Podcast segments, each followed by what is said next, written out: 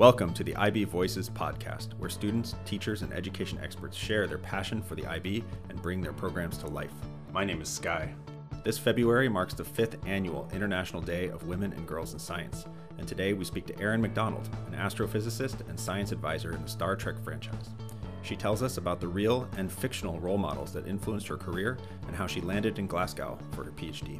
She is a middle years program and diploma program graduate based in the United States.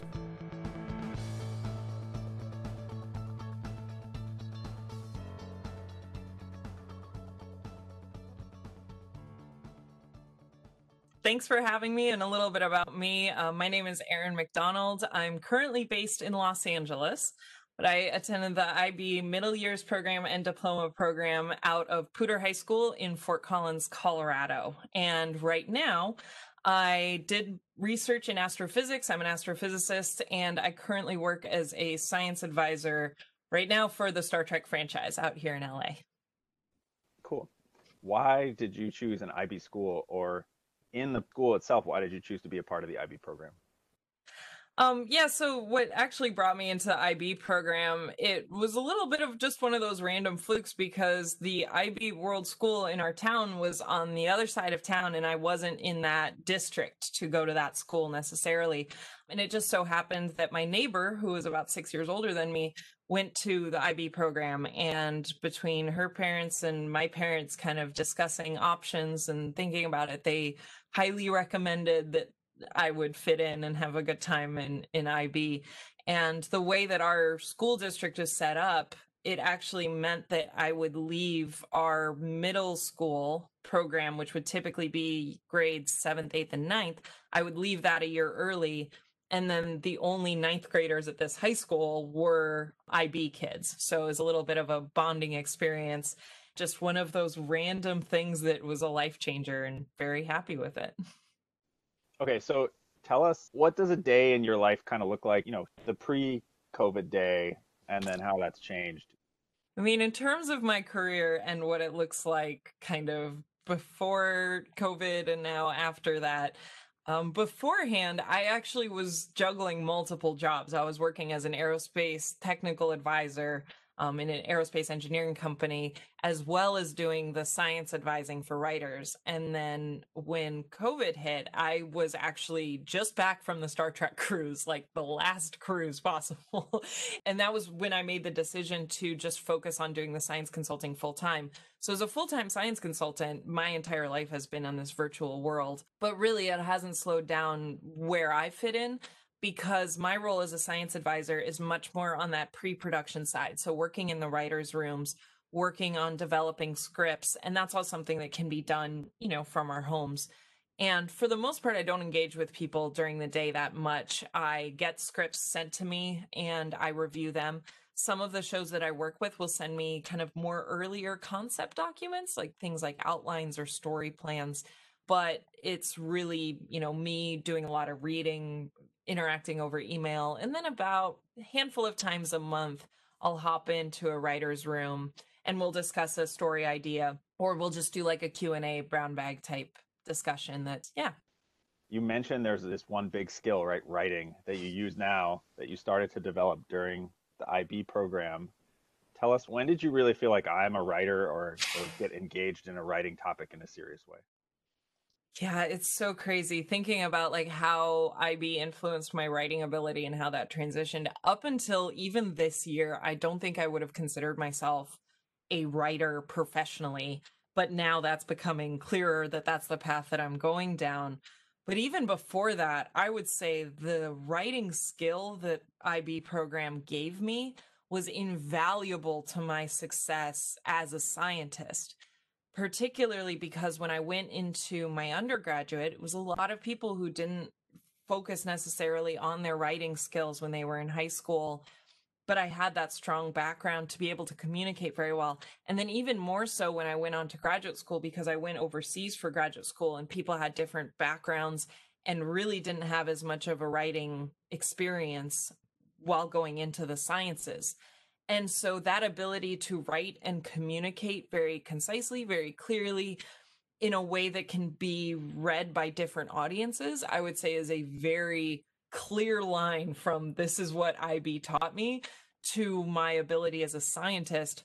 And that's actually one of those things that kept me as a major player, both in research, in the research world, and then moving into industry. That ability to communicate and write was a huge factor in my success. And I credit IB a lot with that for sure. Was there a teacher or a moment in a class that really left a strong impression on you? And what was that? Give us a little bit of like a specific detail. It's so funny thinking about my teachers and sort of the people that that stick in my mind a bit. I would say I had two major teachers that I'll, I'll never forget. I, I went into physics in college. I did not go into high school and the diploma program, even middle years program, thinking that I would be a physicist. I barely knew what that was. But I was also a dancer and I liked science. I took part in science extracurriculars and but I always kind of was more drawn to biology. But then the dance teacher in high school, uh, I ended up dropping that class, and the only other class available was a physics class, and it was taught by Mr. Linzicki, who is our IB physics teacher. And I loved it. I loved it. I fell in love with it. He was very engaging. He made it make sense and made it exciting in a way that realizing that I could actually go to university and study that and just that was awesome. And it was super exciting the other teacher that really stuck with me and actually you know we've continued to keep in touch since high school was chris hayes miss chris hayes.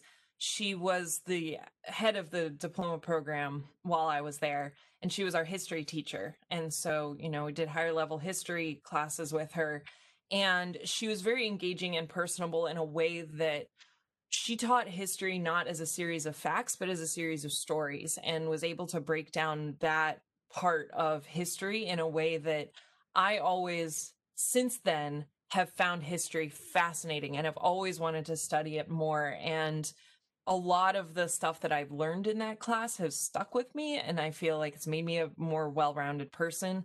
And then Chris, just personally, you know, she. She would tell people, if you want to find my desk, it's the one with Mulder and Scully and Snape on it. And she had a stand up Aragorn in her office.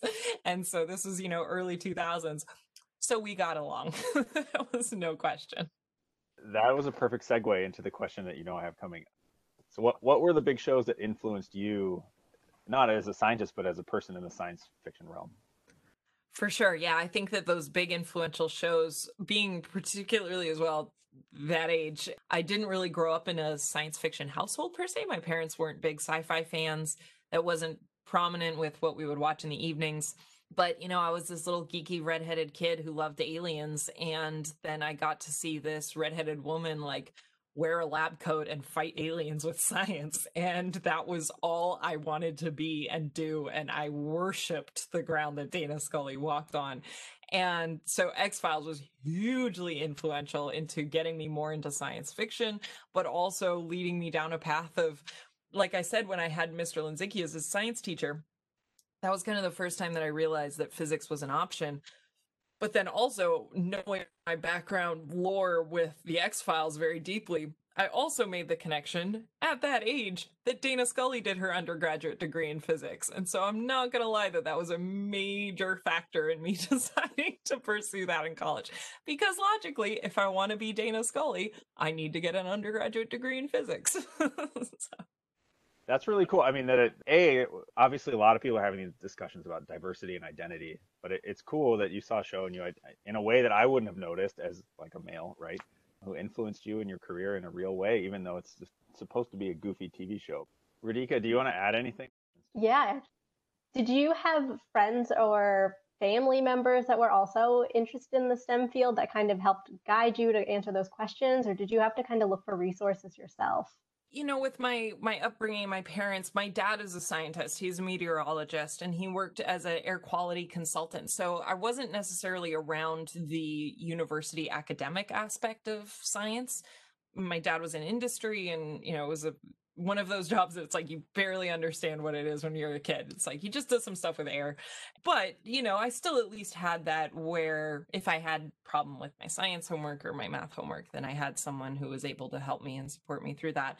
Um, but certainly our interests and my proclivity to get into space, to study space, to study physics that wasn't necessarily what my dad's background was in. So I didn't feel like I was following that same path that he was in, but I definitely had that support. My mom, on the other hand, is a writer. So ironically, I have followed that path. And uh, she's a professional librarian as well. Even though I wasn't raised in a science fiction household, I can at least credit my parents with, you know, having that balance of arts and sciences that I think is uh, unique and important. That's really cool. I mean, we talk all the time at the IB about interdisciplinary learning and you're basically saying kind of you inherently took all these subjects and mixed them together and this is really cool. Yeah i think that interdisciplinary idea is really important and when we talk about engaging with kids too as well it's this idea not just stem but steam is another sort of term that's used a lot and that's adding arts into the science technology engineering and math. And i do think like there is a major crossover and for me i always thought that they were fairly incompatible just in the sense that it was like my mom was a writer and an artist, my dad was a scientist. And so those are two different people um, and two different paths that I could go down. But I was obsessed with X Files. I was obsessed with movies. I loved, you know, this was sort of in the 90s when you would get the double VHS tape that had the making of video that came with it. And I loved film and I loved storytelling from that aspect. But I saw it growing up that I needed to choose one or the other. And somehow I have shoehorned it and made it come back together to have both of those in my life together completely compatibly. So yeah, I love it. I think this would be a great time to talk about your MYP project because we no longer need to ask you why aliens. But tell us a little bit about your MYP personal project and what sort of skills you came out of that with. You know, I think we do think it's really important to give students this open-ended project with some loose goals and, and set them free to, to build those skills. So tell us how, how did that work out for you as an MYP student? Thank you for leading that question because that's actually I can give a very good answer for that for sure. Um, so yeah, so my MYP uh, project, obsessed with aliens, I decided to dig into the lore and the history of aliens and UFOs in American culture. And it was just purely because this was this open-ended prompt and i almost couldn't believe it when it was this idea of like okay for your myp project choose whatever you want to do. It's like oh my god like i can actually just research aliens and like write an essay on that and figure out how to do that and i was reading like redacted fbi files just anything i could get my hands on because i loved it and there's a great quote in the movie Paul where they find the alien and he was like, Yeah, remember when like we were looking up files on Project Blue Book and the phone rang and he thought it was the FBI? Because that was literally I thought I was gonna get in trouble by the government for the amount of like UFO searching I was doing. But I would say doing the MYP project and having this open-ended project that I could come up with that I could personally use my interests in and have a mentor help me figure out how to do this research, but really it was up to me. So I didn't have a local UFO expert that I could call and help me with this. Um, but who could help be like, okay, so this is how you look up research papers. This is how you look up, you know, redacted government documents. All of that helped me sort of hone that skill of turning what is just this vague interest into something tangible. And even if I wasn't discovering anything new. I was learning how to make these threads and make these connections and tell a story in a way that I hadn't done before on something completely open ended. And that skill, I would say, even it's amazing looking back and thinking like, you know, the age I was doing this MYP project and then going into the extended essay, but then going into college and particularly in the STEM field you know, it's not what you can memorize. It's not how many tests you can pass. It's learning how to do research and learning how to do research projects. And so, you know, I was doing honors projects as an undergraduate at university and then going into graduate school or postgraduate school and doing a PhD program. Those skills, that's exactly what you need because you're given open ended projects and being able to do that research and independently and confidently say, this is what I'm interested in this is what I'm going to do my project on and going off and learning how to do that i think that skill carries on way more into industry than we think about at the time because it just feels like a project but it's really a skill that can build on itself over the years. That is that's like a spot on perfect answer but i also hope it's the truth. Absolutely the truth. I really i fundamentally believe that and it wasn't until even we were talking about you know asking about my myp project and the extended essay that caused me to even reflect back because I always attribute that skill really to being learning about scientific research when I was in university. But then actually realizing that that started much earlier and those skills that IB gave me just the confidence to be able to do my own research projects is is huge. And I I didn't give it that much credit until we were just talking about this now. So, yeah. Speaking about the truth, what excites you in the world of science fiction right now or the world of aliens? It was X Files. What have you moved on to now? So, my current relationship with science fiction, you know, just a little bit brief about the kind of career trajectory that I went on because it's a little bit all over the place. But I went to university, studied physics, loved astrophysics, studying space with that. Went into graduate school overseas, did my PhD in astrophysics, continued to do research from that. Then I moved into teaching. From teaching, you know, at community college and local museums, I started uh, working as an aerospace engineer, mostly out of necessity for paying bills, because unfortunately, teaching doesn't pay as much as we would hope it would sometimes. And so I started working as an aerospace engineer. But all through that track, particularly when I left academia, I really miss teaching. I love teaching at the core of my heart, core of what I do. And so I started going to science fiction conventions and teaching at those conventions the science behind science fiction franchises, whether that was video games or things like Star Trek or even Star Wars, and just pulling out little science things. And people loved it. That big crossover of sci fi fans and science enthusiasts is huge. And a science fiction convention was like this really weird, quirky opportunity for science enthusiasts to also geek out about what they love and learn some science along the way. And so my relationship with science fiction has very much evolved into that using it as a tool to teach. And I think that's very effective because science fiction provides an anchor reference point for people that you can at least be like, all right, well, this is a teaching moment. This is why that wouldn't happen because of science. And we can explain why that is and cause and effect and all that fun stuff. So, right now, as a sci fi fan, I'm obviously immersed in the Star Trek universe because I have to be, but I also am a fan. but then I also think, as a science consultant and someone who uses science fiction to teach science, I have seen an increase in more hard science, science fiction.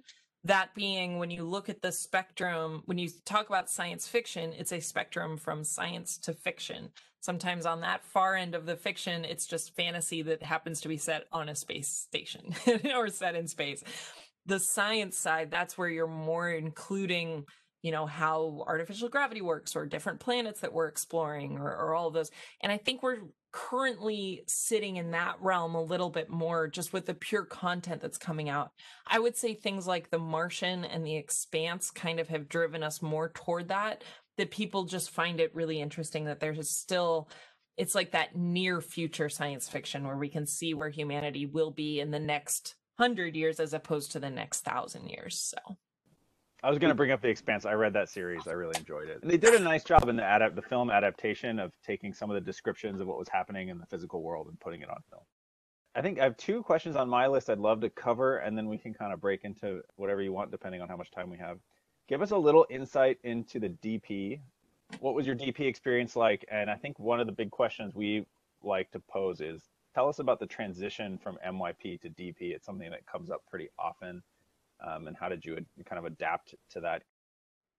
Yeah, so looking back, and it has been a while on my relation, like the transition, I think, from the MYP to the DP programs are uh, i do remember it being a fairly significant transition the thing for us was the way our school was set up was that it was kind of that same group of kids that if you wanted to do the dp you had to do the myp and it was at the same school and so it was very much you finish the myp and there were some kids that did not continue on to the dp but i think that uh, in terms of the workload you know they were very clear with the expectations to say they viewed your MYP project as like an entree to be like, this is the kind of workload you can expect. and there's going to be a lot more expectations of you. Discussing, you know, how you choose your higher level versus standard level, what our program is going to, you know, say everyone takes these higher level ones and you can choose these other options. And I did change. I ended up because of my experience with physics, I think that that was I went into standard level physics almost out of necessity, not necessarily knowing that I would personally have an interest in it. And I was doing higher level biology as my fourth higher level option. So I didn't have to do that higher level. So I ended up dropping biology as my higher level option and doing English, history, and math higher levels. And I'm glad I did math higher level. That was definitely an option that was available to me because math has never come super easy to me, but knowing that it would be necessary for the field that I was now finding I had an interest in, it was more of just like, yeah, that's probably the smart thing to do is to take higher level math. and yeah, then I ended up just doing those as my options. The nice thing with having that subset of people within a bigger school where we were just the IB kids and then they had, you know, the rest of the school was kind of different from us. They were taking other classes it did create this kind of community that we had because we were kind of isolated out out in that we were the IB kids. So that kind of helped us help each other through that diploma program. And again, the expectations from the teachers were great and very clear. And so it was like start making your friends now. This is, you know, you're going to have your free periods. That's how you're going to be doing your work and, you know, eh, but I do think that again with the hindsight, it made us very prepared for university because that was a lot of managing your own workload, managing multiple classes, and people are taking different things. Some people might be in standard level math. I'm taking higher level math. So finding out that community that you can help with um, is is very important, and again, something that carries on. I'm actually genuinely curious. What inspired you to look at Glasgow for PhD programs? I think from an international perspective, lots of students go all over the place to the UK, to Australia, to the US, to Canada. But I feel like from a domestic US student perspective, looking, saying, hey, I'm going to just like take a leap of faith and go to Scotland for my PhD. What was your thought process there, and would you recommend it to other people? Yeah, the decision to go do a PhD in Glasgow was a little bit of a process, a little bit random. I've always had an interest in Scotland. I my parents took us there you know, as one big trip when we were kids to kind of see your heritage, you know, do a heritage culture trip. And it was a place that I knew I at least wanted to visit for an extended period of time when I was older. And going into university, I ended up going to my state, you know, staying in Colorado. I went to the University of Colorado in Boulder because it was a great astrophysics university and I just was able to get in state tuition but I was doing a double major and I didn't have an opportunity to study abroad. And most of my fellow IB graduates, that was a big thing that a lot of us did. I think a lot of us all had an interest in studying abroad at some point. That obviously the big emphasis on international travel, international community, put that nugget in everyone's head that this is something we want to do. You know, our IB curriculum obviously is very focused on a global worldview such that you know it was like all right you're 18 get your passports you know like does everyone have their passports? And that was great and i think that put that nugget in a lot of our heads and so all of my fellow ib graduates and friends studied abroad and i just never was able to fit that into my schedule or my plan for university. So when it came to looking at postgraduate options i was looking at the different universities available and thinking career wise as well as just the sort of random i want to live in the uk like if it's scotland it's great but i never got this chance. But from a practical standpoint i just wanted to keep studying astrophysics. I wasn't going into graduate school with the mentality that I was going to be a professor, that this was going to be my career. I was going into it thinking that I just, I liked my research projects and I wanted to study more and I wanted to have a PhD.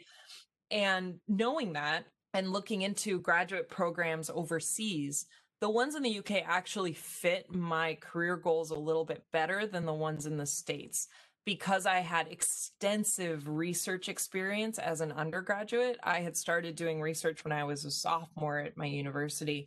So I had two and a half years of, of research under my belt. And the way the UK programs are structured is it's like an apprentice program as opposed to like a full mentor thing. You don't have as much in school curriculum, it's nowhere near as long of a program. You come in with a research plan and they sit you in front of a desk and say, All right, you've got maximum four years to write a PhD thesis. And so I don't have a master's degree. I jumped right into a PhD program because of that research background. And I fell in love with Glasgow. You know, I applied to a few programs in the UK after having that knowledge and deciding that that was the path I was going to take. And there was a professor in Glasgow that I clicked with and said, you know, I think you'd be a great addition with your research background. And here's the expectations. and I fell in love with Glasgow. So I literally, because IB, and I swear, IB made me a glutton for punishment with workload that it was going from one to the next to the next. I didn't know how to stop working in a good way, but I graduated like the first week of May with my double major math and physics and then 3 weeks later started my PhD program in Scotland. So I picked up and moved and just dove right in and finished my PhD in three and a half years and was done at 25. So it was a lot of work, but it was a great experience for sure. So, kind of bouncing off of your topics about community in the IB and representation, I wanted to see if you had any specific advice for like young girls and women interested in STEM. My sister is an engineer now, and she talked a lot about some of the barriers that she found when she was going into the field, just not being able to talk to professors in the right way, or like having students not like having different expectations of her and being confused on how to make those expectations with the work that she wanted to do. And so I just wanted to see if you had any advice on that topic. Yeah, I think, you know, trying to find a, a mentor in a community as a underrepresented person in whatever field you're going into. Um, you know, I'm a white woman, so I have some advantages, but I think that there's a lot of underrepresentation when it comes to gender in the sciences. And what I found was indeed as an undergraduate, there were not a lot of other shared experiences, I guess is the way to phrase it. And I didn't have professors who looked like me, who, you know, could be a mentor that I saw myself becoming.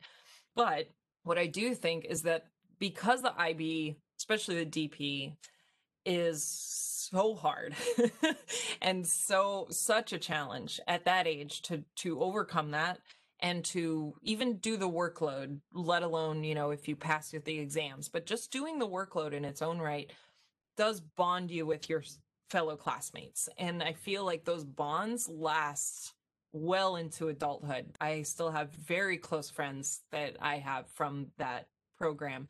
And so when it came to peers, when I didn't find that peer group as an undergraduate, when you're with the tons of strangers in 100 plus student classrooms.